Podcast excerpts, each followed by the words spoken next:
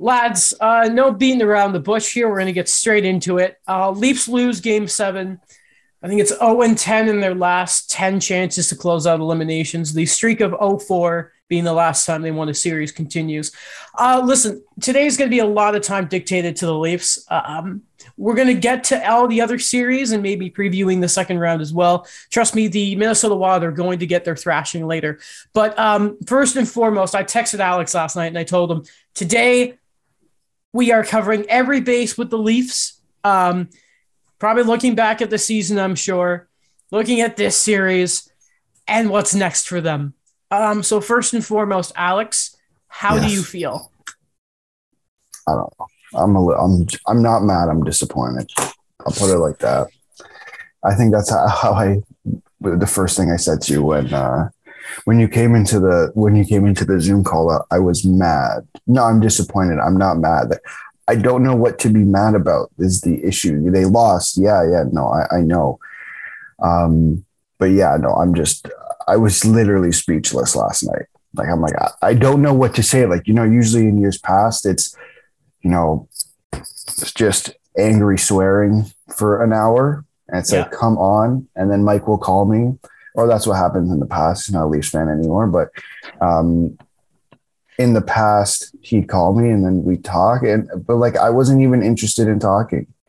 Um, I was downtown last night with some friends, like not specifically to watch the game, and I'm like, okay, I guess I got to have a good time now. yeah, just there was no, I didn't want to talk about it. It's just there was not that there was nothing to talk about. It was just that like, what am I gonna say? What who am I gonna yell at? It's not like I didn't. I honestly didn't think anyone there was anyone I could really yell yell at about the last seven games. I think that's very fair. Um, I appreciate that you're not yelling at the refs because I think that's been a bit of an easy cop out this this series. I, I mean, two things can be true. Uh, that doesn't yeah. mean I'm not angry at the refs. Um, okay, fair enough. But two things can be true. It's just I'm not. I don't have the energy, or the like. I just. I don't know. I don't know. If I keep talking, I'm going to ramble on. You go. Uh, no, Daniel, you you go ahead. How do you how do you feel? Because you are also partly a Leafs fan. Yeah, I I was I don't know. I just you know you feel nothing. Yeah, no, yes. yeah, that's fair. Yes, yeah. I I felt that I I really kind of was I guess two things. First thing, I was in the waiting of okay, where's that game five, game six kind of you know re-energized mode. I was gonna see the Leafs maybe bring out, but the game to me just kind of felt like it was the same thing every period. They did keep it close. I think they kept Tampa where they needed to and they had the chances, but it just I think I just wanted like that onslaught or that bombardment of just offensive chances they were able to do in the other games. And for this one, I just kind of felt that I was watching it and the time for some reason just felt like it was just going and going and there wasn't really that oh my gosh moment that they almost tied it or that oh my gosh moment that that was a great great play it was like they were good plays but there weren't that one or two plays that i thought would define their comeback there was that little scare towards the end of the third with Vasilevskiy. The man, the man nearly pulled the Marc Andre Fleury vintage, but um, sorry, I had to, I had to. Um, you know, I, I watching it, it was it was different than other game sevens the Leafs have had. You look at the pair against Boston in, I mean, the Matthews era, sort of the ones there were blown leads. There was the sort of no show. Um, and the other one, I want to say that was the one where Jake DeBrusk had the goal where Gardiner took the body instead of the play. Um, then there was the Columbus series in that game five. And then obviously we've spoken a lot about that game seven versus uh, Montreal last year. But this one was the Leafs were in it. They were, I would argue, the better team in the series. I think the biggest difference was in game six and seven, I think Andre Vasilevskiy showed up as opposed to what he was in games one to five. I think was probably the defining factor of the series. Um, I, I, like I, I mentioned officiating because a lot was mentioned last night on that Justin Holl. Some called it a pick. You said um, it was listen I'll, I'll say this i thought that was an extremely tough call to make in a game seven not as in for the refs oh i gotta i thought it was a very um i, I wouldn't personally have made that call in a game seven But, well, what I have issue with is the time between that and then the ensue what happened afterwards. The time between the pick and the goal. Mhm. It was very, yeah, it wasn't until after the goal where they're like, okay, hold on a second. Um, it wasn't just the reps because, like, I did want to mention one thing: the Leafs did go 0 for 3 on the power play in that game, so they had their. It was in Game Six. I think they only had one power play, and that was a little rough. The reps were not perfect, but they weren't the only. They were not the reason. It- again, it was. I'm just. I'm going to mention the reason I mentioned that power play is I go back to it was Andre Vasilevskiy because Brayden Point played five minutes in that game. Um, I think Nikita Kucherov's probably hurt or he's not 100% because he's been ineffective. Um, I don't want to say he's been lazy because it, playoff Kucherov is normally a different beast. Um, and we'll get to uh, some of the more Tampa stuff later on, but go ahead. Yeah, no, it's, it's No. your, this is all yours. No, what I was going to say is like we're all recognizing that. I think I texted you last night. We're all recognizing the team that the Leafs played, right? Like Yes. just like when we're talking about like the future, or and I, I think we'll get to that today. When when we're talking about the future of the team and the future of the core and the future of the coaching staff, I'm well aware of the last six years. You don't Mhm. have to remind me. Don't Mhm. don't act as if the people saying what I'm about to say are stupid. We're well aware of the last six years. We're well aware of the last 18 years. Don't be don't play stupid. And you know who you are. This is the we all walked into this series saying this is the back-to-back Stanley Cup champions. What I have issue with is walking into this series two weeks before the narrative started are the Tampa Bay Lightning tired? That pissed me off, by the way. Knowing that Uh, Toronto, was, that was Friedman. it was Friedman America. Listen, fine, fair argument. But what I have issue with is now going into the playoffs, that narrative was still lingering around, Mhm. along with the fact that, you know, Tampa didn't look good here, and then Tampa didn't look good there. And then when Toronto didn't look good, well, it's time to blow everything up. Show the consistency. That's what pissed me off because it's sorry, go ahead. No, I was just going to quickly say, you, you know where Alex was. I, I was right all along. Was this entire time in this series, and even off of the podcast when we had conversations, was Alex was always like, wait until elimination Vasilevskiy. Um, like that was you were you it just it just points of consistency. You were very consistent about that the entire series, and even going in. I just wanted to mention that. statistically, I think before last night, I, I'd have to check. This was Vasilevskiy's worst series since Columbus. Probably, yeah. I, I think they showed it. I took a picture. I think they showed it on the broadcast last night. It was But the- also the, What? So it was it was the first time in a deciding game that he allowed a goal too in like uh, in in stupid amount of time. Uh huh. yeah, in quite some in over a year. Um, so let's go back to this is the back-to-back winning Stanley Cup champions. I'm not defending the team. Don't get it mistaken. I'm not defending the team at all, but I'm using history and context to to to understand what this team should do next. Well, Tell me you if if sorry, one more thing. If you Mhm. watch this series and your first tweet was pathetic, just tell me you didn't watch the series. That's fine. That's fine. Just admit it. Here's it is so unfortunate for the sort of the context of all of this. Right? Is at the end we talked a lot about this all year, where it was we talked about how good the Leafs were playing, how poor they would be playing, and our whole thing was it doesn't matter until the playoffs and how they needed the result.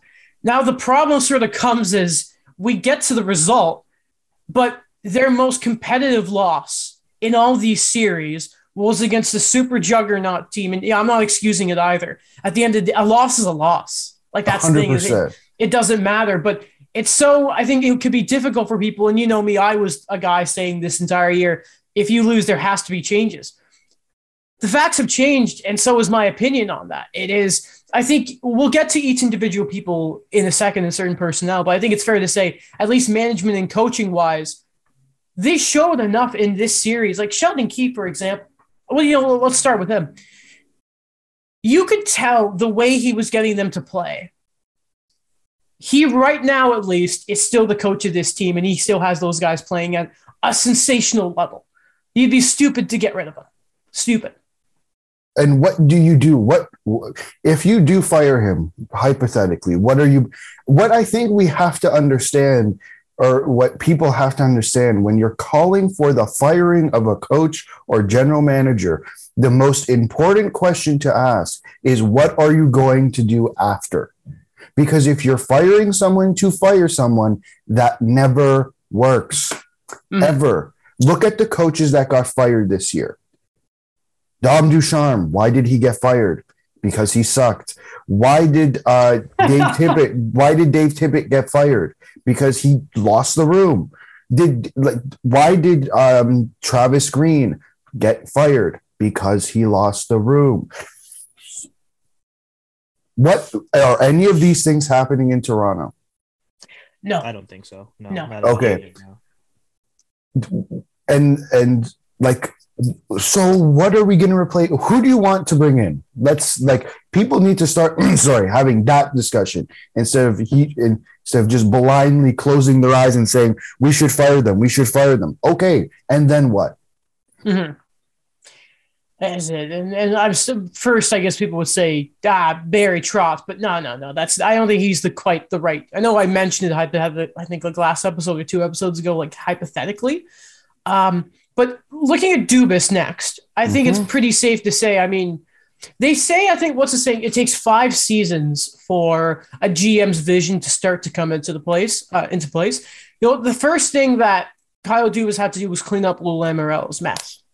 Um, and you once he said started it not getting, me well, I mean, yeah, I I mean, it is it is fact. Don't look. You've taken it Zaitsev. Yeah. Zaitsev, how are you? Um, then you sort Patrick Marleau, We love, you, man, but, yeah, I mean, yeah. that contract at the end wasn't great. Um, and and they knew it and they knew it Yeah, and when they signed it and I don't. This isn't so rubbing salt in your wound, Alex, but it's like Seth Jarvis looks really good in Carolina right now. Yeah. Um, uh, shout out Boston, you bastards. Uh, anyway, um, then you look at sorry, but my point is, then you sort of look at what Dubas did this season, and also what, what hurts is like the forward group and the defense is the deepest it's been in years. You can see the vision going forward, aka in the coming years, Knies, Abruzzese will be coming in. Of course, um, you know what, uh, the progression of Liljegren and Sandin. Uh, you know, obviously there was towards as the series went on, we saw less and less of Timothy Liljegren. Um, not blaming this on Justin Holl, by the way, but um, you know, you can you can see the vision that the Leafs are going with. So I think that's why you probably say that Dubas stays because he's done a good job. And we'll ask the question again Mhm. in a different way what would you what what would you change with this team I mean, yeah, yeah, maybe one thing Yeah, it's a difficult thing. I think a lot of the things that did happen during the season, the way he's been able to kind of maneuver, uh, Kyle Dubas, he's been able to maneuver around things, get the players I think complemented the core the best, cheaply, I might say. Um, it's it's what you would want in an off season anyway. So I think they did what they needed to do for this team. Um, of course, I don't know who's gonna come back, but they did add the pieces that I thought complemented everything the best. Well, you look at even the pieces, like in the summer, especially, is what helps the Leafs if they're running it back completely. Is again, Bunting's back at the good number. I believe David Kampf is on a two-year deal as Yeah. Um, and he, I think, overachieved this series, especially with the goals he was scoring early in it. Um, obviously, the big guys are the big guys, and maybe we can have a little talk about Nylander in a second. There's, I'm not doing it for hot takery, but I, there is No. a, there's a reason I want to bring him up I think the one thing you can criticize is the goaltending. Um, right. Because and that that is not just this season. That is an organizational critique that we know has been a big issue with the Leafs for a very long time. Yeah. Um, and it, uh, man, what's going to happen with Mrazek? Like, maybe when we look at some of the roster stuff later, it's a lot of it's a it's a lot of questions. It's a lot of questions. Um, but it's just it it's so it reminds me again of when Tampa lost to Columbus, where you guys remember the award show, and uh, Kucherov was was MVP, and you know, and Kenan Thompson made those jokes about like ah they tied the record for most wins and least playoff losses, and the Tampa Bay Lightning were putting on sort of fake smiles there. Matthews is going to be the MVP, and it's just not going to mean anything. It is like Marner showed up that's the word. Tavares, who I was so critical of in the, the back half of the series, showed up. That's the worst. But Morgan Rielly, my captain. I'm, I'm again. I'm yes. I'm so sorry, Alex. I don't mean to. I don't, I don't mean to rub salt in the wound, my friend. But it's just, it's just, it is the first time in this course history we have seen what they're made of, and it just, they just lost. It was just it was an honest loss for the first time. It wasn't embarrassing. It wasn't, well, people laugh at them anyway because it is the Leafs, but it was not a series and a performance you can laugh at. I mean, Campbell was good in this series. I know his save percentage, I believe, is like it's below 900, but again, if you watch the series and all that, he was the second best goalie in the last two games of the series, arguably, and it was to maybe the best goaltender in the world. And I'll remind people who aren't watching the video, I'm a I'm a Habs fan, and I am saying this.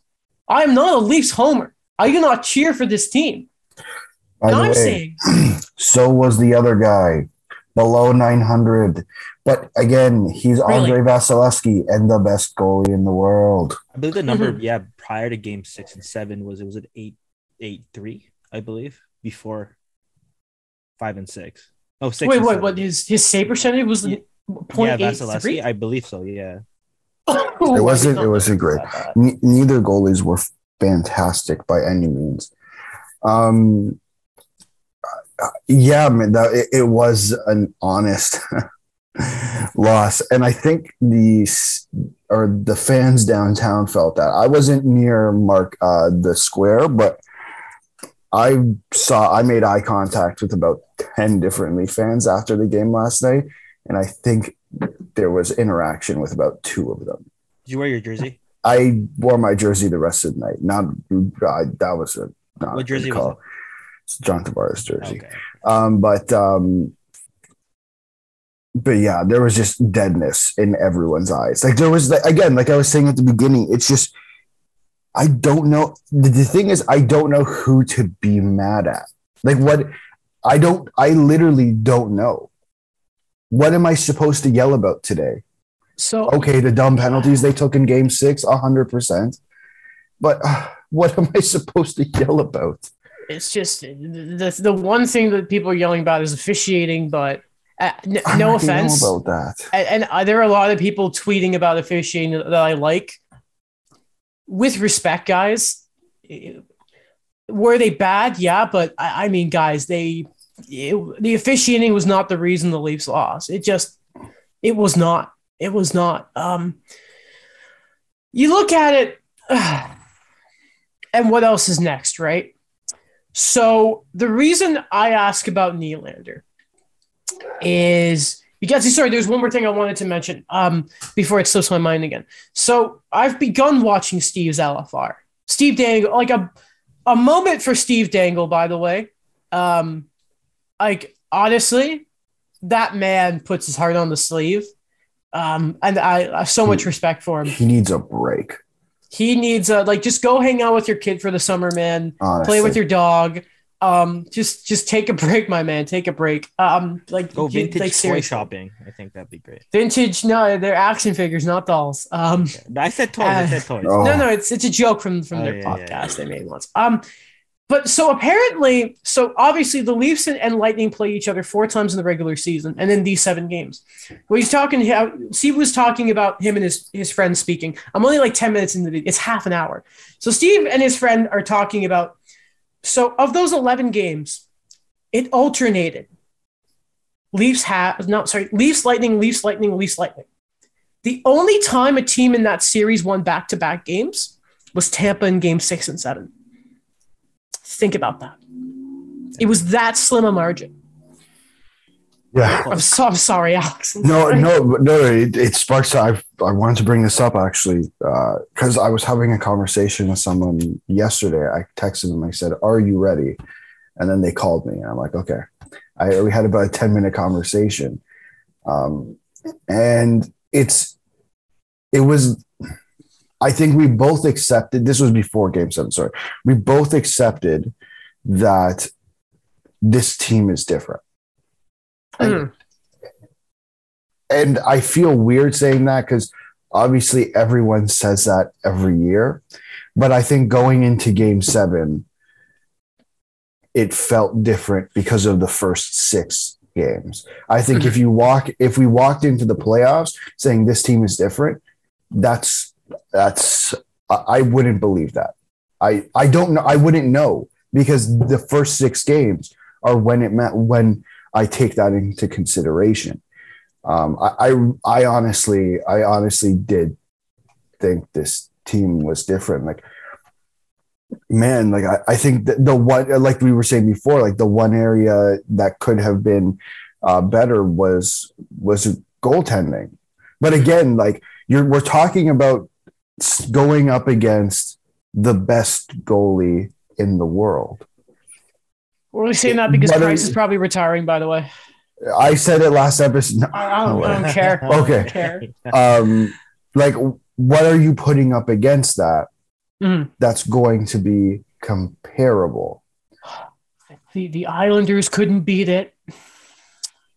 It- It's just it- it's there's a reason they're going for the three-peat, man. They're Yeah. they're not. Listen, so can we start talking about it like that instead of just complaining that Yeah. they look tired Listen, I, I will say one thing. I don't want to hear a damn thing about playoff, uh, playoff uh, formatting. I don't want to. I don't want to freaking hear it. I don't want to hear about it from people. You got to be good teams to win the cup. It's just a good they point. they ran into literally the worst possible, second worst because Colorado. Um, let's see now the, the championship pedigree. Um, but they couldn't have asked for a worst opponent. But at the same time, it's necessary. Um, you know what I mean? Because it's Yeah. it's there's learning to lose, which maybe the Leafs have learned. Maybe we've been looking at this the wrong way. Maybe I'm crazy here. The Leafs first had to learn to lose, and this series was the first way for them to learn how to win. That Oh, may sound really dumb, but maybe that's it. God, I Because hope listen, so. listen, they could have played great in Game Six, and then if Keith had, if the, if the Leafs had laid an egg in Game Seven, then I think maybe you question Sheldon. Uh, that- oh if if they laid an egg in game seven I, I would be calling for everyone's firing and I saying this feel is who we would have bring in." recorded all. We would have recorded last night. I bet. Yeah, I would have. Yeah. I would have come home right away and said, "Uh, "This man needs to be fired. This man needs Yeah. to be fired," and, Yeah. and I would have given a replacement because that's what I. That's what I would do. Okay. Looking at what's next. By the way, um, really smart little thing. The Leafs do have their first round pick, um, which was a good smart thing by Sheldon. Uh, they have Winnipeg's. Hi, Kyle. They're yeah. Sorry, why did I say Sheldon? Um, anyway, yeah, by good old Kyle and those glasses, man, looks great. Um, they why do they have Winnipeg's third? Anyway, they have Winnipeg's third, and then their seventh. Um, just for some context here. Um, Phil Kessel's retained salary is coming off the books, but you can kind of just say that's going into Morgan Rielly's new contract. Um, we'll go through each of the current UFAs. Please do not let me forget to bring up William Nylander. Um, sorry, they got that third round pick because they traded Travis Dermott oh yeah, to Vancouver, Oh. Wait, that and that, Nate- that's that the was Nate Schmidt, pick. Yeah, yeah, yeah. got it. Oh, okay. That's Yeah. a weird it's a trade trade. Yeah, yeah, yeah, yeah, yeah, yeah. And they got a th- and the Cucks got the Cucks got a third for Hamonic. God, the Sens are dumb. Uh, okay, UFA Ilya Mikheyev. Um, who had, I think, the back Hey. half of the year once he got healthy. I mean, every criticism we have of him, he just he fixed his game completely. Hey guys, guys, we don't need to write the article of why the Leafs can't afford Ilya Mikheyev. I'll I'll do it in one sentence for you. Okay. He wants to be traded. There we go. End of article, guys. I liked him in Toronto, but yeah, I think he's gone. I think it's gonna be too much of a cap hit, and honestly, like I guess like long term, maybe like all has been forgiven but not forgotten when he Yeah. requested a trade. Um, yeah, I mean, it was it was because it was a play thing, right? He eventually got that top six shot, but then you just wonder: is there a team that sees this really fast, like can play in your middle six, great penalty killer, can get your shorthanded goals, and there's someone out there who's willing to overpay him? I could see that. It's the NHL. There definitely will be someone willing to overpay Like him. four for four. Uh, Um, I'd love to bring him back, by the way. It's just he wanted to be traded. I just not that he wanted to be traded. I don't want them to resign him. He wanted to be traded. I just don't think he's going to resign with the team, mhm. right? Yeah. Um, RFA Ondrej Kase, who there's Arbrights in there, but I mean, man, the, the Kase did. He, I mean, he proved me wrong. Guy stayed healthy for most of the year. There were some stretches in there, but he came back and was such an effective depth player for them. Yeah, I- I'd like them to. I'd like for them to bring him back. I think he, you know, when you, and we'll get to Kerfoot, but who knows if he's going to be back. Um, he'd be a good piece to have on that second line. Um, and and I think that he's had glimpses there or had, had shots there during the regular season, and I think even a couple games in the playoffs. Well, obviously he ended up on the fourth line, but I, I really wouldn't mind if they brought him back in some way, shape, or form. That'd be nice. I think The- for me, um, it, it just maybe this is a slight bias here, but I just feel like there's unfinished unfinished business Mhm. here. I think that he's been able to remodel his game.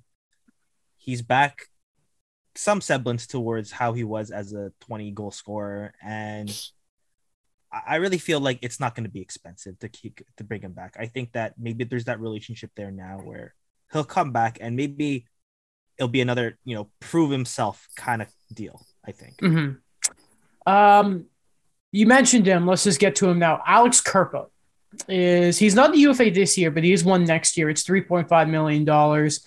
Um, there were stretches where he was playing up and down the lineup. Some points down the fourth line.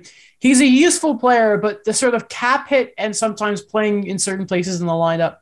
There's been questions about his future, and He- maybe if they're bringing back all the core guys, that cap hit maybe needs to be sacrificed. I guess. Yeah, th- there's two. There's two cap casualties that may occur this summer. Number mm-hmm. one is Petr Mrazek. Number two is Alex Kerfoot. Or yeah, mm. Alex Kerfoot.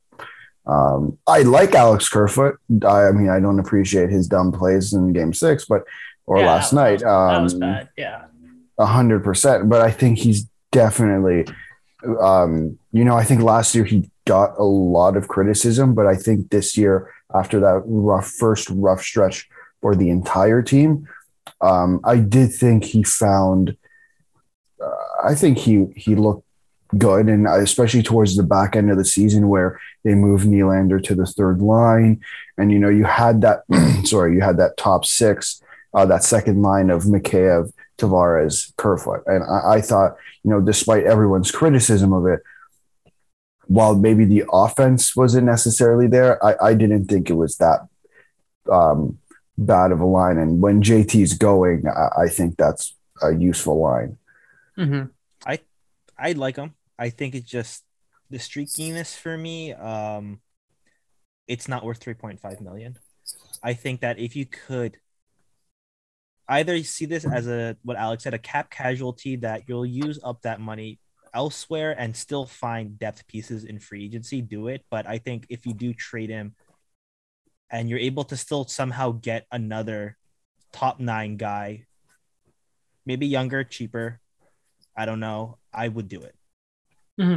Um, hey, maybe uh, keep an eye on him. Maybe he's there in, in some way, some way. Uh, UFA Colin Blackwell. I mean, just the guy fit, but I just wonder if some of the young guys maybe coming up sort of squeezes him out of the future plans. Oh man, if they could bring him back, I'd I'd I'd bring him back so He- fast. He makes seven hundred and twenty-five thousand dollars, so he probably might get a bit of a raise. For sure. Um, but I, I, yeah, I, I like Colin Blackwell. Um, Um, man, I love him on the fourth line. Yeah, he was great. um, He kept gonna s- Spezza fresh, so I think that was a it was a double whammy for me in that one. Speaking of Jason Spezza, Jason Spezza, uh, you he's like ten points away from a thousand. I I don't want to see him go out like this, but I mean the camera had a definite shot in the game on him last night. It makes you wonder. I don't know, man. I I mean, like I listen. I love Jason Spezza. Um, obviously, what he brings to the team off the ice was clearly essential. Yep. Um, and I hope, you know, and they're not necessarily young anymore. They're 24, 25, and 26. But I hope those guys um, take a lot of lessons from Jason Spezza and move forward with that. Mhm. Um, it's just I. Sh- I mean, if he he can he can come back, I'm sure he has a spot on maybe not a permanent spot, but maybe in a similar way they were using him uh, this year, where he wasn't playing every night. I think that he is useful to the team in that sense, but if I just I can't see him as a permanent fixture on the in the lineup. Even if he's not a player next year, he'll be around in some regard. He just he, he he's that kind of player and like that role in that team. Uh, forget about the Black Aces of Brett Seney, who never forget. Uh, Mm. Joey Anderson, Nick Robertson is not really in this this conversation, but we'll talk about him plenty next year, I'm sure. Forget about Pontus Holmberg, Alex Steeves, Dimitri. Ovchinnikov. Sure. Um, Abruzzese. Uh, Wayne Simmonds does have another year going to next year, and he has a no trade clause, which is weird. Um,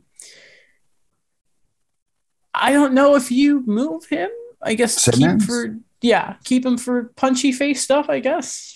I guess, yeah. Yeah. I don't, I'd do don't know if he I don't know if he endeared himself to the fan base to start the series. I think be you do it for the matchups like you did with Kyle Clifford, but you don't he's not an everyday guy. Kyle Clifford has an extension after this, two more years at just under eight hundred thousand dollars. I mean, I guess he's going to be around. Well, I mean, doesn't necessarily have to be around the, the Leafs. Oh yeah, They play with the Marlies this year, so this, is- this is true. Um, the bunting will be back, The- and the bunting. I mean, you know, forget about where his playoff future may lie because he was obviously at, at points taken off the first line, but he'll be back. Uh, Calder finalist Michael Bunting. Um, it was such a shame, by the way, because you knew one of those big guys were going to get knocked off. Real shame that Lucas Raymond isn't the finalist. yeah. I know. Um, because like that that beginning and middle stretch of the year, he was uh, sensational. But it feels right that Zegras is up there and Moritz Seider is Moritz Seider. Um, okay, uh, mystery RFA Pierre Engvall. Bring him back. Bring him He back. was- Yeah. he Bring him back. uh, My Alex lord. has been waiting years for this Pierre Engvall. years. Well, because he's had this. Oh, it was just so frustrating.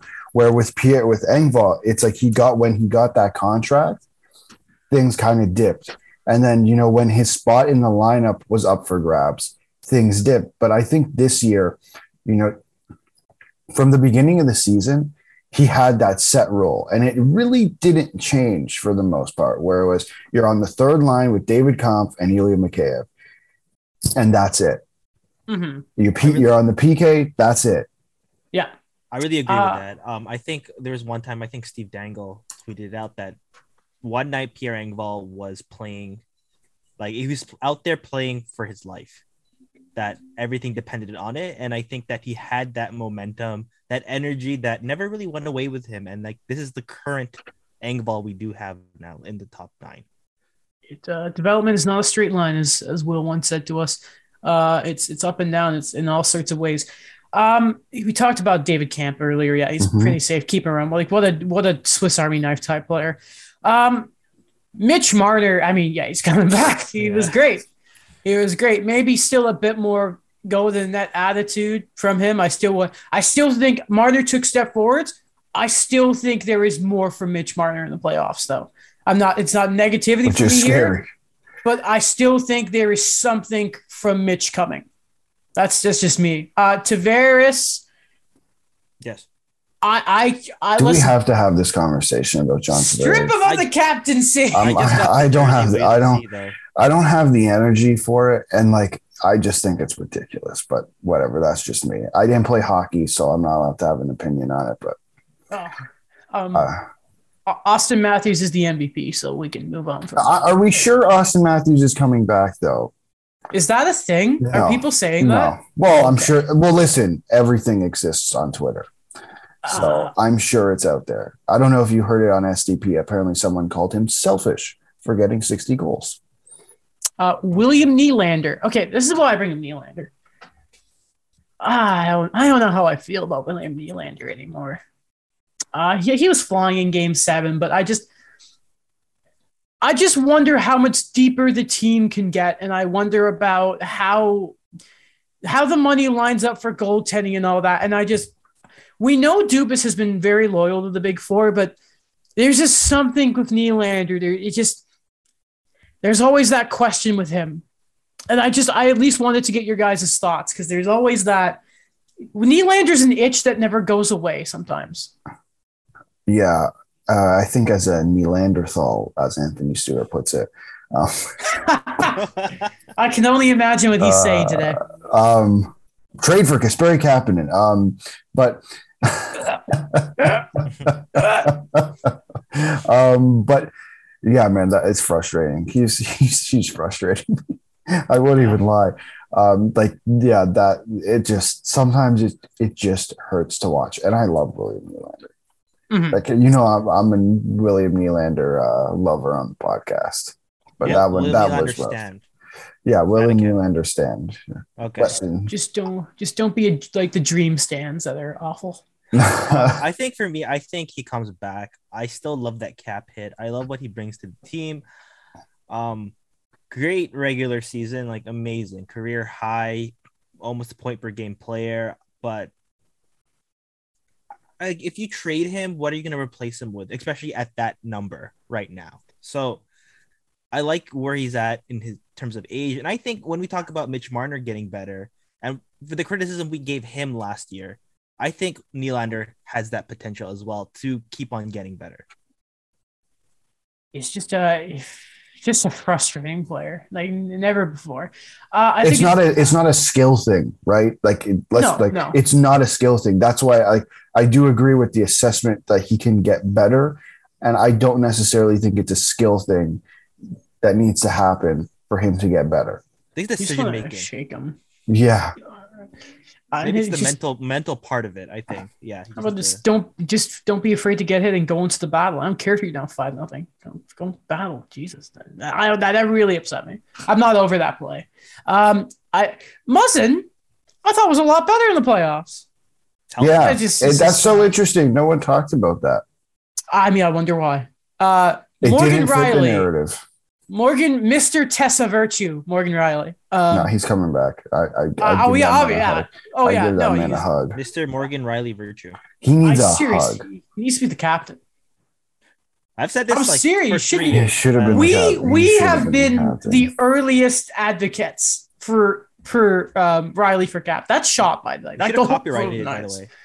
Rielly, Captain Morgan. I don't think we can do that. I think that's a little above. Uh, TJ Brodie's good. He'll be back. I'm being very fair. Yeah. Giordano's an interesting one because he just uh, uh, ah, you know, I, I just I I really feel it feels right that he goes back to Calgary at some point. Yeah. if he takes the Spezza deal, I'd do it. Hometown guy. Played well, I I- think. I think don't- had- you know, I don't see where he fits on the team. If you want to develop Rasmus Sandin, he does not. Mark Giordano does not fit on this team unless he can play on the right side, which I don't know. I don't think that's a thing. I never I've every never in my life. goddamn discussion with Leafs defenseman. Well, I Does mean, he play I, the right side? I remember Alex. Remember we like Travis Dermott will his future will depend on if he plays on the right side. And I was right, and now he's no longer a Leaf. Oh God, that But- was. Uh, thank goodness that finally happened. By the way, Yeah, I just I can't see him coming back. Like he won't get he won't get regular. Like he won't play every night. You have to play Um, Rasmus Sandin. how about Justin Holl? He's not up this year, but he's up the year after. Still at two million dollars, and I just I don't know where his value's at right now for you to He's a- trade him for anything. right-handed defenseman with a modified no trade clause. I Really? I I really think he, he comes back. I I don't like. I get it. I understand why people are upset or were upset at Justin Holl, but ever since, other than the first, sorry, other than the first game he played in the series, I think he's looked more than like he's looked fine. Uh, Lyubushkin is a UFA. Um, I'd love to have him back. I became a very big Lyubushkin fan this year. I I thought he fit very well hmm for what he was able to do. Um, you know, low cost for getting him, but I still love Nick Ritchie. And I think he's just type of guy that I think they needed. I think that's fair. if he doesn't, if he doesn't come back, then they have to go and go out and get someone. Ilya Lyubushkin.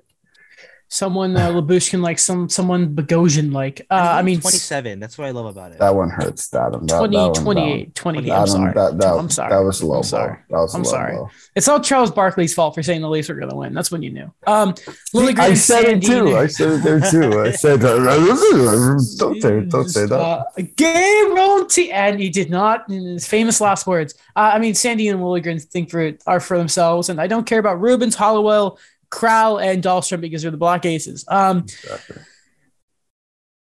okay, obviously, when it comes to the goaltending, the number one question is Michael Hutchinson, who is a UFA. He's coming back. I put some serious money on Michael Hutchinson coming. He has back. that playoff pedigree they need. Yeah, I mean, he's been to the. No, I'm not. I'm not going to make the joke that he's been to the second round. I'm not going to do it. Um, Källgren, no offense, I don't. I don't care. Um, Well, he has another year, so I guess he's coming back. he'll either be the backup or he'll be third goalie again. I don't know. Or I don't. Oh no, because he started the year as like fifth, didn't he? I. I don't know. I, I just. I just. I don't. I don't care What about Eric journey. Källgren. Actually, I Um, don't know if he started the year as fifth. I don't know if that's. I think he Well, started the year third. Yeah, well, he's there, and you're right, Daniel. It is a great story. Shut out in his first game and all that. Um, Petr Mrazek. He's not Two back. two years after this at 3.8, he will be he will be packaged with a pick and sent to Arizona. Yeah. Oh wait, wait, actually no, because he has a 10 team no trade list, which is oh, that's uh that is unfortunate. Um then Jack Jack Jack Campbell makes 1.65 right now. I am fat. He's 30 years old. I'm really interested to see what this contract looks like. If he's the guy, or trade Nylander and go get a really good goaltender like John Gibson. Or Robin Leonard. Come on. I want to be Uh, right about one of them. Or Connor Hellebuyck. Or Connor Harlop. Yeah. As yeah. you've been saying. Um, yeah, Jack Campbell, I think, is the biggest mystery for me this uh, this off season. Um, like, uh, I'm I'm really not sure what they do there. Um, I'm kind of, I I'd like him to come back. Um, yeah, you know, I I guess I, I don't know. The, the thing I have I have trouble with um, kind of putting together is that stretch between January and March. Because, okay, he got the COVID shut down, then there was this weird break, and then he clearly was injured, and then they rested him finally. So, what I'm trying to figure out what was wrong in that break between the COVID shutdown and when we kind of when he started to look like he was injured. Exactly. Um, was he injured that entire time? I wouldn't put it past that. It's just I don't know. But you know, I don't think he was the issue this series. Mhm. I like again, if you're I, I, are we watching the same series at all? Um, I'd like to bring him back, but I I don't know what I I have a limit of what I bring him back at. I really feel like one team is going to offer him like five for five. And why is that the Dallas Stars? No, I don't no, know, no. because, no, no, Maybe we don't know because no. Adam, Might- you have way too much confidence in the we don't know NHL general managers. because they have G- they have Oettinger. he's Sorry, 30 go years Dan, old. He's 30 years old. Yeah, He's gonna want you know what might be his last big contract or you know the big contract he's been his only fighting one. he like he's been fighting for since 2010 and i like jack campbell i'm not saying he's a bad goalie i really did like him he i he really did change things around for me especially after he did have a i guess change of heart since the world juniors when he was a bit more too confident with things um I like him, but I still think that he just peaks at a 1B. And if you do bring him back and you don't really fix anything with the backup situation or what you're going to do with there, I think it's just going to be a, the same thing over again. Fair enough. Um, I like to point out Can't they wait. did they did try that with Mrazek. I know they did. They tried to do it, but it just it didn't work. anything say- else on the Leafs, guys? Huh. I'm confident in this offseason. Um, I did put that gif out there from it's the deleted scene in Days of Future Past that we need you to hope again, Professor X. Yeah. I I think that the core has learned a lot. They've gotten better with things. I think they, to a certain extent, we're gonna say the overall thing of the first round exit narrative is still always gonna be there, but Yeah. I think to a certain degree the narrative has changed. Mhm. Things are different. The core has gotten better. Most mostly everyone's coming back and the pieces that they were able to add, I think that they'll be able to bring back the guys that really showed they could be there for the long haul. Like, and again, I'm going to say Ilya Lyubushkin. Alex. Um, see, I want to say what Daniel also said. I, but I just can't. I don't have the Okay. energy today. So. Imagine I said it, but Daniel said it, or imagine what I said. Daniel said. Take your time, Alex. Take your time. You know, we could talk about this little by little in the coming episodes, but take your time. I uh I just can't wait to have all this happen. I just can't wait to repeat the next year all over again. That can't wait. Can't wait for the radio hits. Cannot wait another year of this. Okay, guys, let, let me preview next season. Everything I said this year I just applies to next year. Nothing matters until April. That's why this season was extreme. I don't know if you guys found this season also extremely long, but this season was holy crap. Alex, my, my team finished last. yeah, no, I know. It but- was bad. It was but- bad. but I but I watched every game Leafs. Uh, or I didn't watch every game, but I watched every time I watched the Leafs. I'm like, this doesn't matter.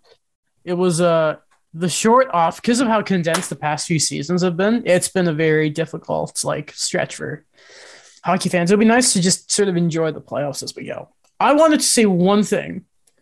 Um, I want to read the quote that was going around. Now, I think Luke Fox kind of radioed Sheldon Keefe here. So from Terry Koshan, I'm going to read the full quote. Keefe, quote, we got a lot of respect in that handshake line from their team.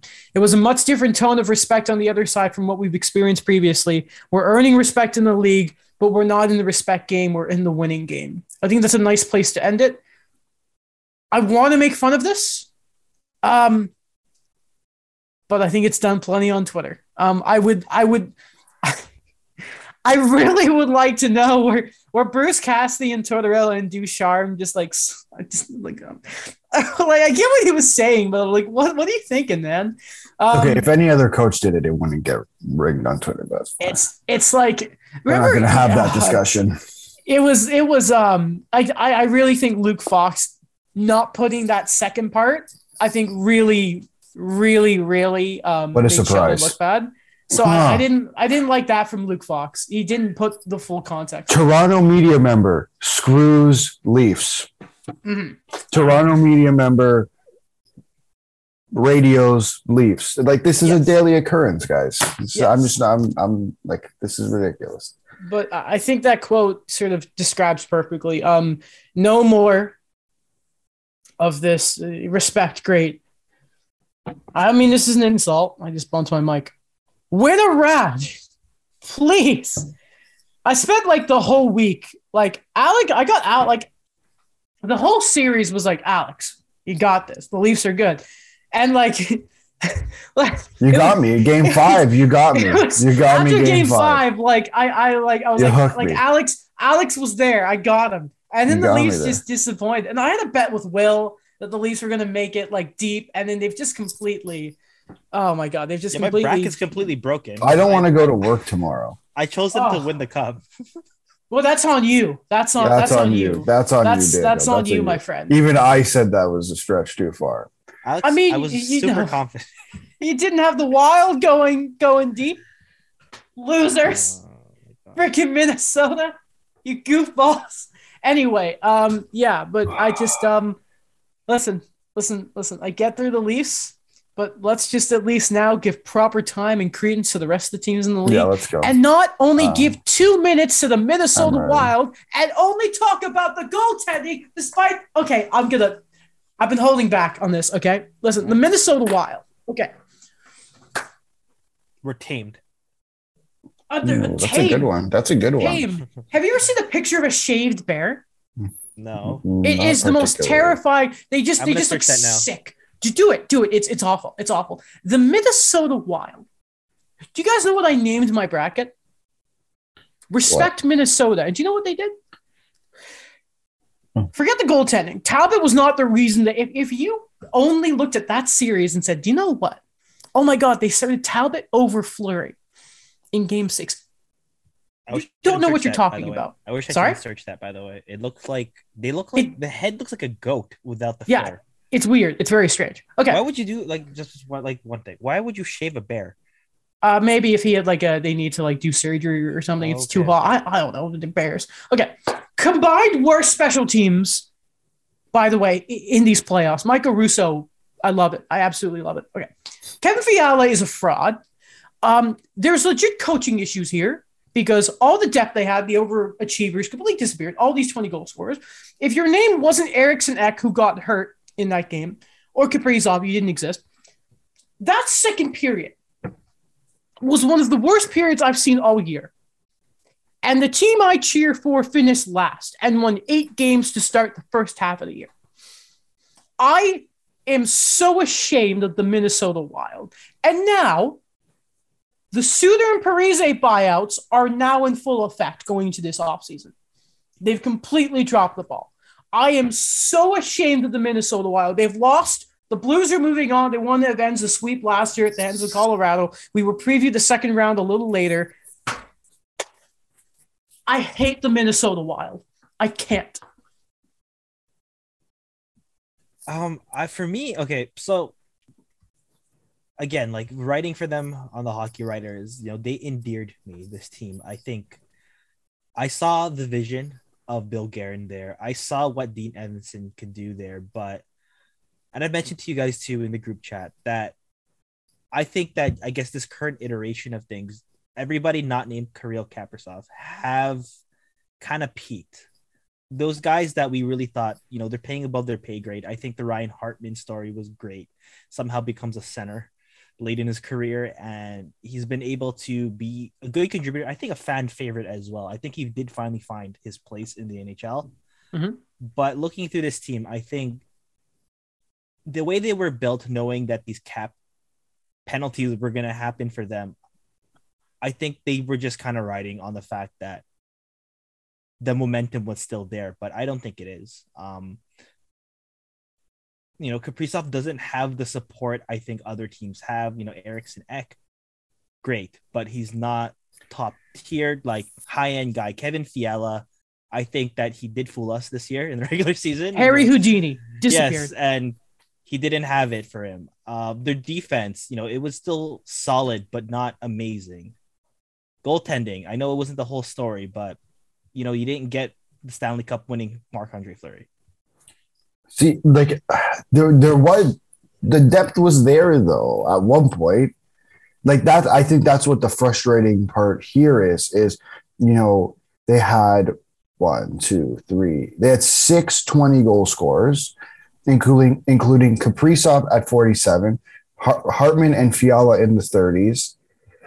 Like you had the the you had the scoring depth there and it didn't sh- show up in the playoffs. And I mean, last episode I said that Kaprizov and Eriksson Ek had 10 of your 15 goals. And now today it's 10 of your 16 goals. So I, I just, I don't think that's, I, I don't think that's good enough. I'm going to read a portion of this Michael Russo tweet. Um, most of it Alex has already sort of mentioned. So, um, just to see how much of frauds they are, it's like Ben Simmons is a hockey team all of a sudden. Um, after a two-one series lead, the Minnesota Wild lose three in a row for the seventh early offseason since advancing past the first round in 2015. Total no shows for game six. Honestly, he was relentless. It was hilarious.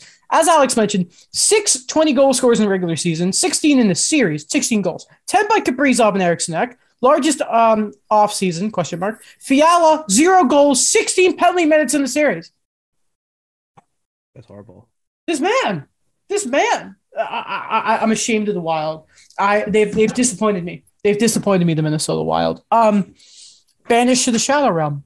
Banished. I, I think it. this is the opposite of the Leafs uh last year and this year. I think when you look on the two series, I think with last year the Wild where when they lose to Vegas, mm-hmm. and everyone said like look at the hope we have this team. You know, it's a different wild uh kind of culture we have here now, and we have the guys that could win, and we're getting the most out of these guys that you know they were often miscast under other teams, and then we come into this series and it's like they reverted back to how they were three years ago. So, you, Adam, you talked about coaching there, and I'm just going to double check real, real quick. But I believe Dean Evason is actually. Oh no, never mind. He has a three-year extension. I missed that. I was going to say he's up at the end of the year, but I missed the contract extension. I guess the assistants are gone though. They're they're toast, kaput. Uh, I, I, am mad. I'm mad at Minnesota. I'm actually very upset. Um, as well, I'm disappointed in the Washington Capitals. Um, they had leads in the last three games of that series and blew every single one of them. Um, First off, also Carter Verhaeghe, I think, was the most valuable Panther in that series. Like, like no, seriously. Um, I swear. I let me just quickly check something. Um, because first off, actually, big thing, uh, big story here, and we're going to preview the Battle of, of uh, Florida. That's going to be the rematch in the second round. First time since 1996, the Panthers win a series. Um, Barkov, by the way, really needed that goal in, in um, I think it was game six. That he scored. Anyway, um, just a I'm really happy for the Panthers. Um, like honestly, they do need to figure out the power play because I believe they are now, I think it's 0 for 17 on the power play. Um, but I mean, what's next for Washington? I mean, uh, yeah, I, yeah, I, I think it's going to be the same because I think you look at, um, you know, we have the same thing with to have the same conversation with the Penguins and Crosby, where, well, what do you do while you still have Sid on your team? And usually, usually the answer is, well, you you can't rebuild while you have Sidney Crosby on your team. And I think very much the same applies here. I think they're going to run it back with, for the most part, the same group of guys. Now, maybe they're going to figure out their goaltending. Um, and like I, I think Samsonov was until game six, he was all right, but then game six wasn't amazing. Yeah. And that's where like you you have to figure out your goaltending. Um, and I think that's something they they'll do they'll do this off season. But other than that, I don't think they're rebuilding. I think they'll run it back with the same core guys for the most part. I think they have to because you look at the extensions they have to all of those veteran guys. You kind of mm-hmm. have to mm-hmm keep going with it, not just for Ovechkin, but just the way everything is kind of structured there. You're gonna have to go with more or less the same type of guys. I think like TJ Oshie there is signed forever, and there's other guys like Tom Wilson, uh, John Carlson. We think about all these guys with extensions, Kuznetsov. Um, these are guys that I think that they're gonna do it again. Try to get the most out of these guys and say, hey, we still had that championship pedigree a while ago. Let's try to rekindle it. Haven't won a series since that um, cup, by the way. I, did you guys? Sorry. sorry, go ahead. Go ahead. Go ahead. No, no, go. I was just gonna ask. Did you guys see the big Nicklas Backstrom stuff from today? No. know what happened there. So Frank Seravalli quote tweeted a Stephen Whyno tweet. Nick Backstrom quote: "The hip's not going to be 100 percent. There's something um, that's something we all know. Some days are good, some days are are less good. That's just life." And then um, Saravelli says Nick Backstrom tells reporters today he has some decisions to make and nothing is finalized, but hints that hip injury may not be something he can consistently manage moving forward. Right. That that'll be a Which is, problem. um, which is uh, Backstrom without the cast without Backstrom is just um that's like the Penguins with no Malkin. yeah. Um, I, I will say, Daniel, you did bring up Tom Wilson there. I'm not excusing what happened in um, Game one. in the last two games Oh, okay. with the blown leads, but I do think having Tom Wilson, like this is Tom Wilson's game. Yeah. Come April, this is Tom Wilson's game. I, and I think, I mean, he played a full minutes 31 in this series. I did, I do think he has a much bigger impact on this series if he's playing, obviously. Oh, he he's on their top pair most days, right? He's right. like Tom Wilson. There's a reason he got that contract. It was how good he was in in their cup run. Exactly. Also, um, you know who didn't have a great game six? Um, the Fehervary John Carlson pairing. I think they were on, on the ice for every single goal against. Fehervary, I thought was like an under talked about rookie this year. Thought he was decent. Um, but um, the man needs to uh, the man needs to keep going. And I think I think Sammy, I think Samsonov is up this year. Like I think he has arb rights, but I don't know how strong that case is going to be. Um, I I think this is probably the last true hurrah of the Washington Capitals. I don't even know if they're gonna. There's so many questions with them in Boston going forward, um, but I, I I don't think you're gonna see such a gap in the Eastern Conference next year like you did this season. No. Especially if the, the goal, the, like the Devils can get a damn goaltender, that'd be nice. And the Sabres might be some sort of factor, so we'll see. But uh, it's sad. And another postseason goes by without Ovechkin scoring in overtime, and I'm gonna be Jeez. So, so mad about that. So mad about that. Um, also take a bite of a gummy fish I have here. Great, I love gummies. Um, just a shame. Uh, just a shame. I'll tell you what's not a shame. The Bruins getting eliminated. Um, so Max Domi turned into Wayne Gretzky for a game, um, and the Bruins are done. um, so we look at them. Patrice Bergeron is a question. Um, those hugs he gave to everybody after game the game, uh, it makes you wonder, right? I I wonder if it really is. That's it. That's uh, we're, we're not going to entertain the Montreal conversation, but I um, it at least feels like to me that that's it for Pat. Unfortunately, like a hell of a career win the Selke this year. If not, then that's dumb. But Win the Selke. He did everything he could, I think. oh yeah, Yeah. I think um I think well I remember earlier this year because they were talking about it uh and and it just seems like it's Boston or yeah he's done and and it's like if he's done now eh, eh, like what- I- cool like you had a great career man like there, there's literally nothing to be upset about if this is it uh, for Patrice Bergeron. it is. Uh, that's the conversation I will be very upset to have is when Patrice Bergeron retires because I mean, legitimately, I saw there were some hot takes going around that you know what he was a disappointing Bruin that was like I'm not even going to bother What? giving this like I'm not gonna I'm not gonna say he wrote it um, because I thought it was just uh, wrong, just wrong. But you know, it? what, Who was it? Carolina, Who was it? I'm not saying. I'm not even. I'm not gonna. no. Okay. it just doesn't deserve after. any attention. You tell me after. Yeah, yeah. Um, Carolina though, um, they break through. They beat the Bruins, which is massive. Uh, still need to go a little deeper here, and they're going to be paced like facing the winner of Washington Pitt. Not Washington. I saw. I'm looking at the notes. I see Pittsburgh, New York, and the preview we're going to talk about in a second. They're going to face the winners of those guys. But um, I love that they get past the Bruins with that goaltending situation, um, with Brad Marchand causing all the shenanigans he can. Uh, it's it's hard to root for Tony D'Angelo, but um, but the Carolina Hurricanes are moving on, guys. They proved Yeah, me. Pardon? I mean, not really. I I chose them in game seven, so they they were able to do it. I, I think, well, again, like if you look at um, or to me, it seemed like there was the game. I, I was a game five, I believe, where Boston just got in their head. It seemed like, um, and what they did a really good job at was saying, "No, get out of my head," and just moving forward and playing like the Carolina Hurricanes Mhm. because they're right. I think I said it last ep, or we were talking about last episode. They're the better team on paper. What Carolina did, I saw some people describe it as like the perfect sort of game seven.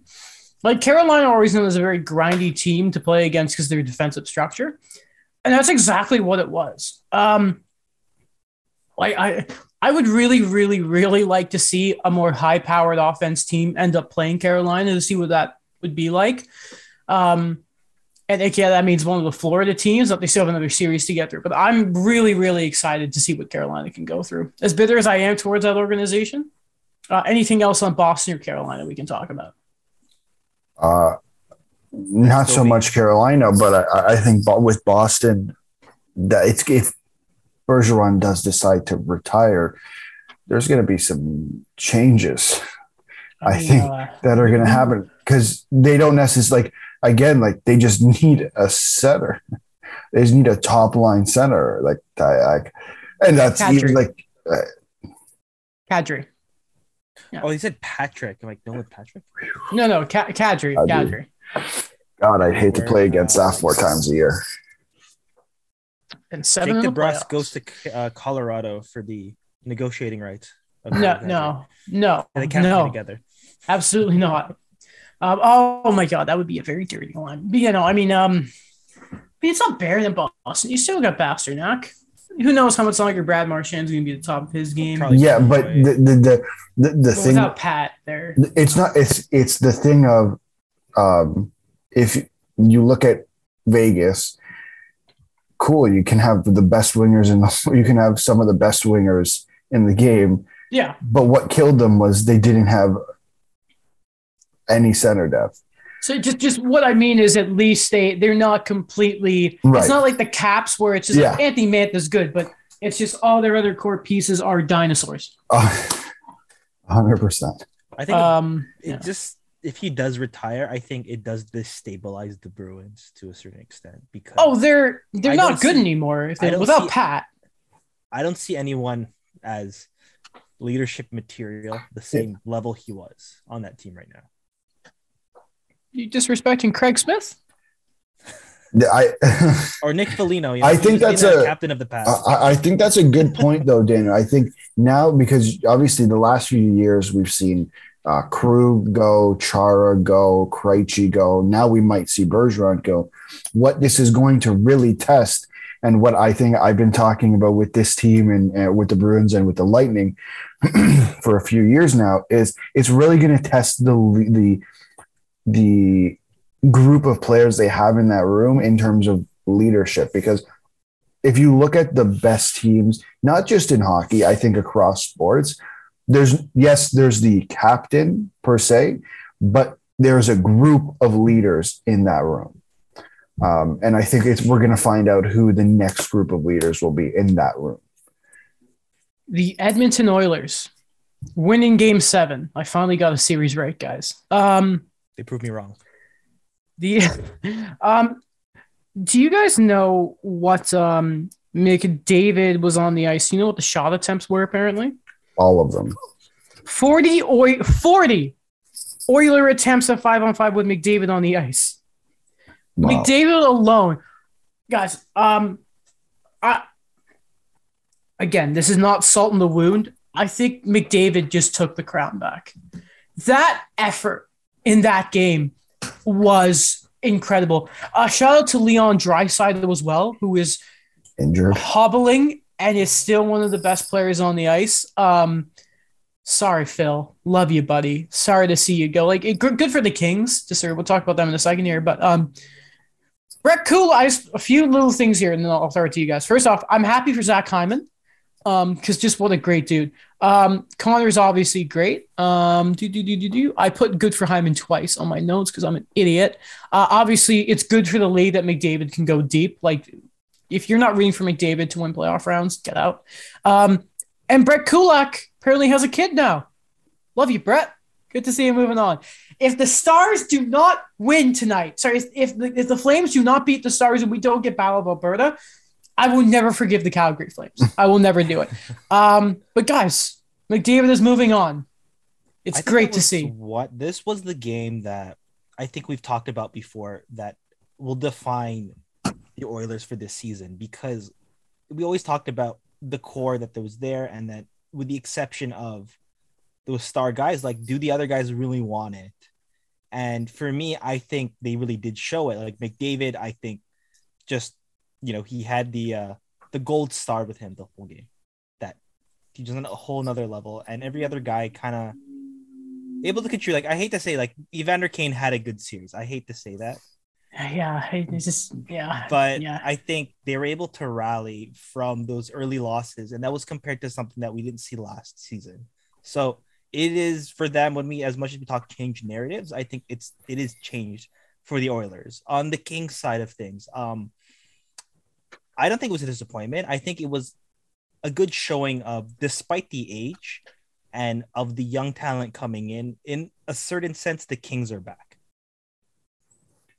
Alex. Uh, with, with, with the Oilers, uh, honestly, maybe I was um, overhyping it too much, but I, I thought I thought after Game Six, I thought they had a Game Seven win. I think winning that game without your best defenseman in the lineup in a in with a with a defense that I'm not particularly a fan of, Mhm. um, and with the with yeah, and Mike Smith's been good this I guess this series, um, but I think winning your, that game and the performance that McDavid uh, put on, I thought they I thought Game Seven was a win uh, for the Oilers, and they proved me right. Um, I want to say, I, I I forgot to double check this, but do you know who I believe has the game-winning goal in that series? Who is that? I believe it's Cody Cece. Oh Lord. this is which, which is unfortunate. Um, Friend of the show, friend, not a friend of it. We do not know him. We not we do not know him. Um, but we do- know he's a nice we- guy. Indeed. Uh, we are going to talk about Tampa a little later because I wanted to bring up another former Sen uh, when we do talk about them. Um, but yeah, LA, um, good for them. Doing all this without Doughty was exceptional. And uh, um, yeah, I'm, I'm, I'm happy for him. Uh, Sean Durzi, Alan Walsh Klein. Alan Walsh. Klein. There's clear signs of the young guys um, taking steps. I, I think this is just a start for the LA Kings, to be honest. And I still don't think we've seen all their young guys. So I feel like next season we're going to see even um, see even more, and I think they're going to take uh, even more steps. And uh, officially, that's the end for Dustin Brown, which is a shame, but uh, Yeah. but uh, yeah, he's uh, into the sunset. Into he the sunset. the uh, picture of him holding the cup as captain. That was good. Yeah, Yeah. that was good. So I realized the other day, no one should be surprised that he's retiring. Do you know why? So don't ask why I've watched this, but there's an episode of Hockey Wives, and I remember this vividly, where his wife actually said, "So he's just signed a big contract, and at the end of it, he's definitely retiring." Uh, that clogged into my memory the other day. So it's obviously was a was a family decision. Um, but it, it go back because I think his wife's like a big part of the first episode, like first season of Hockey Wives. I can't remember her name. I feel horrible. I'm sorry. Um, but yeah, it was said all the way back then that this was going to be the end. So uh, there you go. Adam, I, you know what I loved about that? That's What? some solid investigative journalism right there. I uh, I try. I try. You know, there's a season when Angela Price is on it, and I want to go back and watch it just to try and get as much Carey as possible. He's he's fishing in one episode. Just just God, I love that man. Ah, please don't retire unless you need to. Ah, bring him back. Do Ah. what's best. just just even if you're retiring, bring him back in some facet, please. Oh god, uh, make him a goalie coach or something. Just make him a consultant. I don't care, or just live streaming him fishing in Vancouver. I don't care. Um, okay, the Dallas Stars have forced a game seven. And they better not win. Oh, Jason. Robertson, uh, yeah, hundred percent. Uh, Jason Robertson has uh has has started scoring a little bit, so that's very good to see. Oh yeah, don't you dare pull a Minnesota Calgary. Oh, I will, I will actually lose it on you. Um, I wanted to bring up one thing quickly about this series.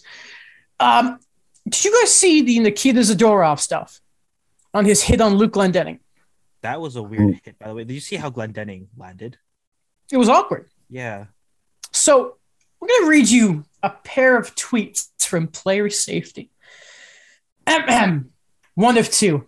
After thoroughly reviewing all available video and f- uh, following a telephone hearing today, the Department of Player Safety has determined that there will be no supplemental discipline assessed to Calgary's Nikita Zadorov for his hit against Dallas Luke Glendening. Uh, Dallas's Luke Glendening.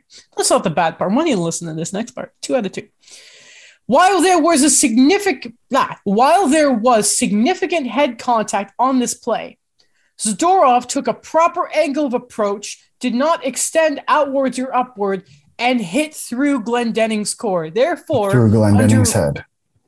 I said, yeah, well, uh, listen, they say core. No, don't worry, Alex, this is the good part. Therefore, under Rule 48.1, the head contact was deemed unavoidable. I will repeat that. The head contact was determined to be unavoidable. I have no words for player safety. Unavoidable. I'm not really Tall sure what players. that means. Tall players need to stop that. They need to be held accountable. This is such bullcrap. See, I, Don't throw the hit. I'm watching, but it's. I don't really understand how it's un, unavoidable. Unavoidable though, like it's to me. I'm watching the. I was just watching the replay again, um, and, and to me it seemed like he went right through his head. We're like, yes. So let's be frank. The principal point of contact, I thought, clearly was his head, but even his approach it's not uh, it's not like Luke Glendening uh, significantly changed elevation. Like his head was, and they, he was going in, and Luke Glendening was also going in, but it's not like Luke Glendening went down. Do you know what I mean? Mhm. Which like he literally was at the same level. I'm a little confused at what what the Department of Player Safety is um, trying to get at. Unavoidable. Unavoidable. What an awful league. That one was This- mind blowing. I hate them. I hate them all so much. Um, but win Calgary, please, please. Jake Oettinger, by the way, did you see that on Calgary Flames, like their Twitter, this or their on um the Flames like Reddit account or Reddit page? They've been like posting like witch sorcery stuff to try and make Jake Oettinger not play as well. Sorry, say that again. Okay, That's let, so let me odd. find I, this. like, yeah, I yeah, no, hold on. Let me. I, I sent this to Will the other day. Let me try and find this. So I love Reddit. Reddit's a fun place. Um, I don't remember if I sent this to him on Twitter or no, it was on Twitter. Okay, give me a second here, because I don't want to close this Emily Kaplan tweet I have open here because apparently uh, Crosby doesn't have a concussion, but Oh, yeah, she was- tweeted that uh, that he that he that he did. So I I, was just feel gonna like read. That's why I got like- distracted. I feel like Sidney Crosby's. I feel like Sidney Crosby's definitely playing with a concussion tonight, by the way. Um, oh, here it is. The Calgary Flames subreddit has been attempting to summon a demon to help them curse and defeat the Dallas Stars. Nice. And and there's just like cursed Teletubby stuff. There's a, a sign with some dialect. Um, you know that that that meme about like when the astronaut's holding the gun to the head and it's like Earth's so beautiful and it was like it always is. It's stuff and it's like the like the Calgary Flames logo in the middle of like a some sort of circle of of st- I, I I I don't know, man. It's like it's it's a cult, always has been. It's it's very crazy. It's very That's um magic That's with a. K, we could call it. Um, that's that's the uh, Flames Reddit account or subreddit right now. It's been that kind of thing. So uh, Reddit is not for the faint of heart. No. Um, okay, so my prediction of the New York Rangers getting swept is obviously not coming true, and the Penguins winning and making it all the way to the finals is very much in doubt right now as well for me. Uh, so first off, the Penguins are being held together by duct tape and bubblegum right now. I think Rakell's a game time decision. Jarry's apparently playing, but this is his first game in how long? Evgeny Malkin is definitely hurt right now. Um, and Sidney Crosby, initially, let me read this first tweet. This is Emily Kaplan on May 13th. As I reported on the point, multiple sources have confirmed Sidney Crosby has a concussion. Obviously, a positive sign he skated this morning, but given the nature of head injuries, it's unfair to speculate he, uh, when he may return. Then, five minutes ago, Frank Seravalli, sources, Sidney Crosby game time decision was not diagnosed with a concussion. There was some initial concern with the headache after game five that might be the case. He was tested, negative result, nothing further developed, and belief uh, he remains uh, belief is he remained symptom free. Um, okay, I, I I'm not a doctor, so I'm not gonna I'm not gonna say anything there. Um, but there is no quitting in New York. They come back in Game Five, they come back in Game Six, and now they force a Game Seven tonight. I don't want to say they have momentum because it's just kind of been slog fests um, and also that Rodrigues penalty will be haunting uh, Jay Fresh for a long time, which is really funny. Um, game seven, Pittsburgh, New York. Who are we taking? I'm going to see the New York Rangers. Ah, yes. interesting. No, I, I have. I think it's kind of. I think New York should win this game with all like considering everything um, that's going on on the other side of the aisle. Um, I think New York should win this game. It's just a matter of you have to make sure that the team in front of Igor Shesterkin or the defense in front of Igor Shesterkin is like, you know, good because it, exactly. sometimes it, it's leaked um, and and and that's when it's become a problem and you can't let that happen, especially if Crosby is playing. And the thing is, if he's playing hurt, and Malkin's also playing her, and Jarry, my guess, might also be playing her a little bit too. Um, I say, I think I want to say like you kind of have to take advantage of that a little bit.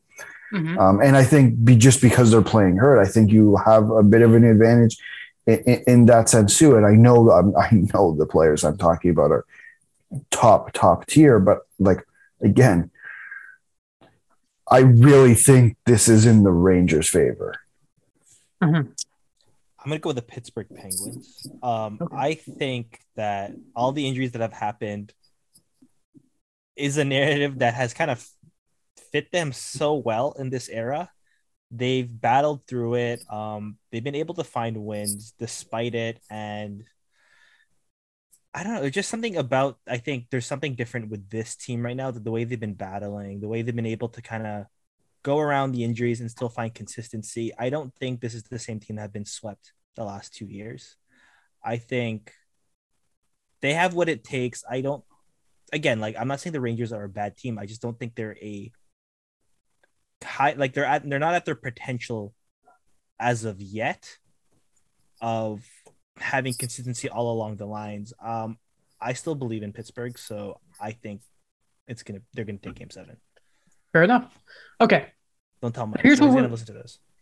Of course. Here's what we know so far. The second round, St. Louis, Colorado.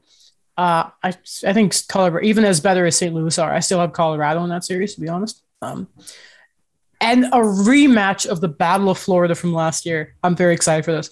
Um, I just wanted to, to read some stuff about to give Tampa credit here because they were they won the series and they're obviously I hate them. Uh, we all do. Um, but a little snippet about the man, the myth, the legend, my man Corey Perry. Corey Perry, this is from Eric Stephens. Corey Perry is going to be playing his 10th playoff series since being bought out by the Ducks. I'm sorry, I still love you all. Obviously, makes to the finals with Dallas, with Montreal, and so far has won with the Tampa Bay Lightning. Uh, I'm very happy for him. Uh, beside that, um, obviously Vasilevskiy in Game Seven was the Iceman. Uh, Nick Paul, who scored both the goals in Game Seven. Uh, Nick Paul does it all. The saying. Uh, they won the Spezza deal, obviously. Uh, Nick Paul was a tremendous deadline pickup, scoring both the goals for Tampa Bay. That line was really good. leaned upon a lot because Brayden Point got hurt last night. Uh, he was basically the reaction shot for any time something happened to do with the Tampa Bay Lightning last night. It's pretty sad. Um, so Nikita Kucherov might be hurt or he's lazy. Uh, Brayden Point's hurt. Ben Chiarot is banged up. Aaron Ekblad is definitely hurt. Um, again, the Panthers are 0 for 17 in their power play. Um, but I think anything against the Capitals is going to disappear when they go against the team that beat them last year and Ben Chiarot going up against the team that beat him last year in the finals as well. Yeah, um, I think it's going to be definitely a different series from what we saw last year. Um, the Panthers have reloaded, they've added, they've traded, they've mortgaged their not really their future, but they've traded a lot to get what they needed to go right now, and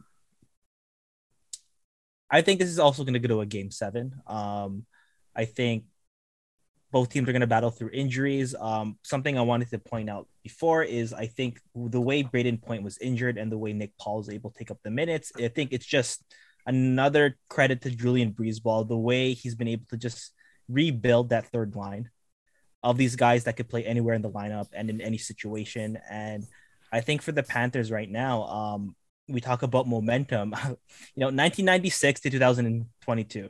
I think that's enough momentum for them right now with the core they have to try to make this the best run they can.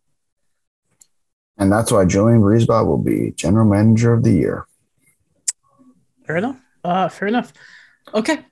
Oh, Barbecue as well, by the way. Go ahead. Wait. We say, you know, we say a lot of players look great in suits. Julien BriseBois actually looks great in a suit too. Yeah, well tailored. it wasn't really yeah, yeah. fair enough yeah man looked so good shots of him yeah man look i mean yeah he looked great uh he looked great and he was uh he was happy Confident. last night yeah no yeah uh barbecue bruce is back um the canucks are bringing bruce boudreau back next year they said so it doesn't look like they've sort of worked on the three full like a full contract long term uh, of course, a lot of the thing like to do Jim Rutherford saying that Boudreau obviously didn't coach a full season. Um, sort of a shame they didn't go out and get Barry Trotz, but you know, I think Boudreau definitely deserves a a chance. He did good work with the Canucks, so I'm happy for him. So when Rutherford made those comments, I saw like there was a lot of, um, I guess, hate going that way in terms of what he said. And sure, I maybe it was a bit harsh, but again, he's a tenured NHL general manager. I, I don't know what else uh, you expect. But I do think the comment, the the the the idea behind those comments, I think um, are fair. Like I think you're right. He did not coach a full a full season with the Canucks, and I think you have to see what you have like who knows what this offseason is going to be for the Vancouver Canucks. I think there's a lot of questions. And I think if you give Bruce that or Boudreau that team for training camp and you let him go through that entire season, it gives you a better uh, better idea of what you have with Bruce Boudreau, with that core of Pettersson, Hughes, um, Demko, and if you want to include uh, JT Miller in there too, if he's still a Canuck by the start of next season. Mm-hmm. Okay. Um, and finally, what note to do with Montreal? Um, they have made seemingly a very good hire to start building up their analytics department. Christopher Boucher. Um, not the Chris Boucher formerly off the Raptors bench. Um, That's what I was going to say. But this Christopher Boucher is from apparently the Montreal area. Um, Chris Boucher, yeah. So that's how funny it is. So apparently, this gentleman is was one of like the founders of sports lo- sports logic. So when it comes to analytics in hockey, this guy was ahead of his time. Uh, he's been working with the Sharks as a scout, and they didn't really get to build up their analytics department. This is all from an article in the Athletic by Marc Antoine Godin, um, by the way. So go check that out. Uh, it's very short, good little piece, and apparently a lot to do with maybe his leaving. Uh, maybe had to do with Doug Wilson uh, actually stepping away from uh, from the Sharks. Uh, so it seems to be a Kent Hughes doesn't miss, gentlemen. Kent Hughes doesn't miss. Um, as we all know, great guy, love him. Um, just just that. What a, what a man, what a man. Um, but seriously, um, the Habs are looking to re actually build up an analytical department, not just use the spare screwdrivers we like to say. Um, and yeah, it seems like they've got a good guy. Get the guys on base. Yeah, exactly, man. Yeah. Guys on base, analytics, and all that. Yeah. Again, it's not something new. It's just information.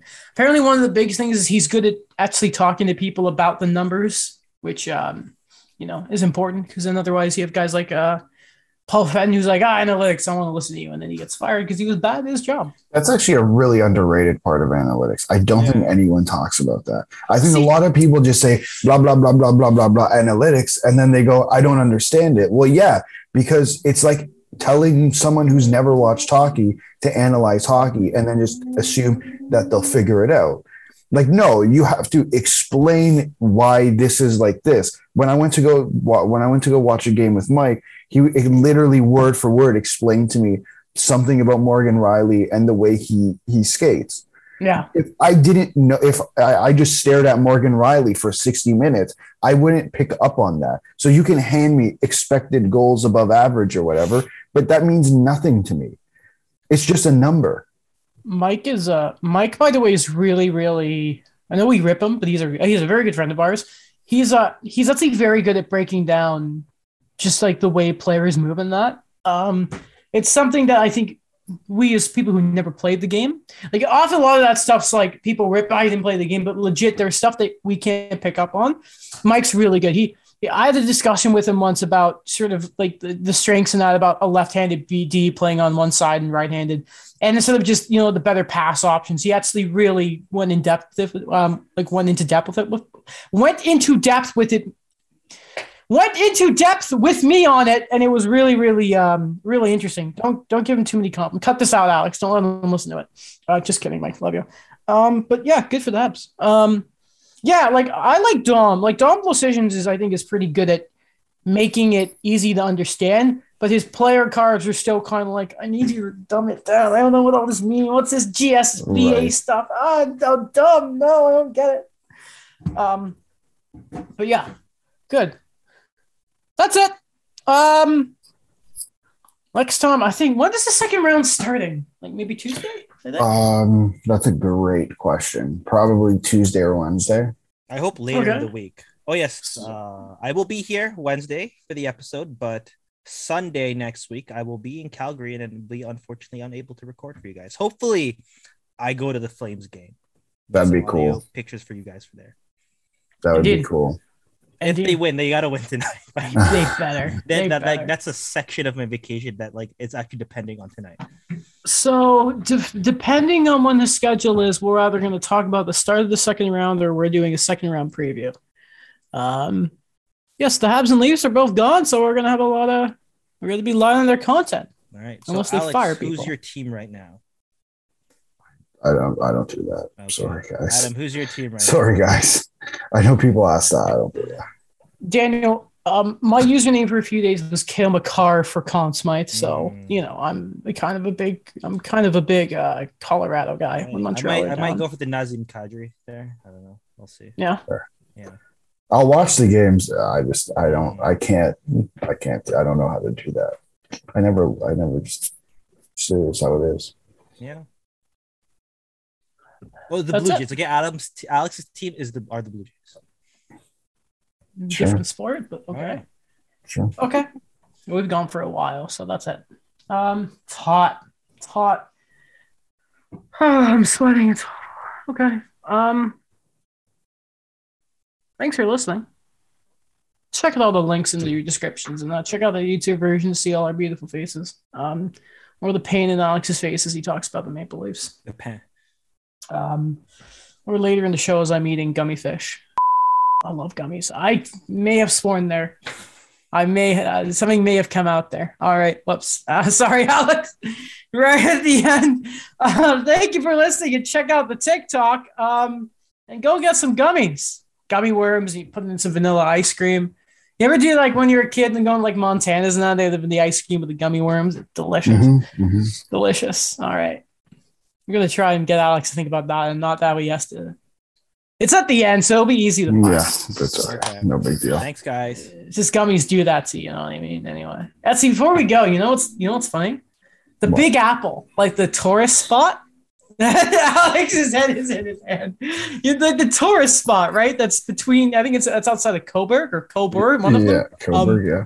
I'm confused. I'm, I bet they're just the same place and it's, it's messing with everyone.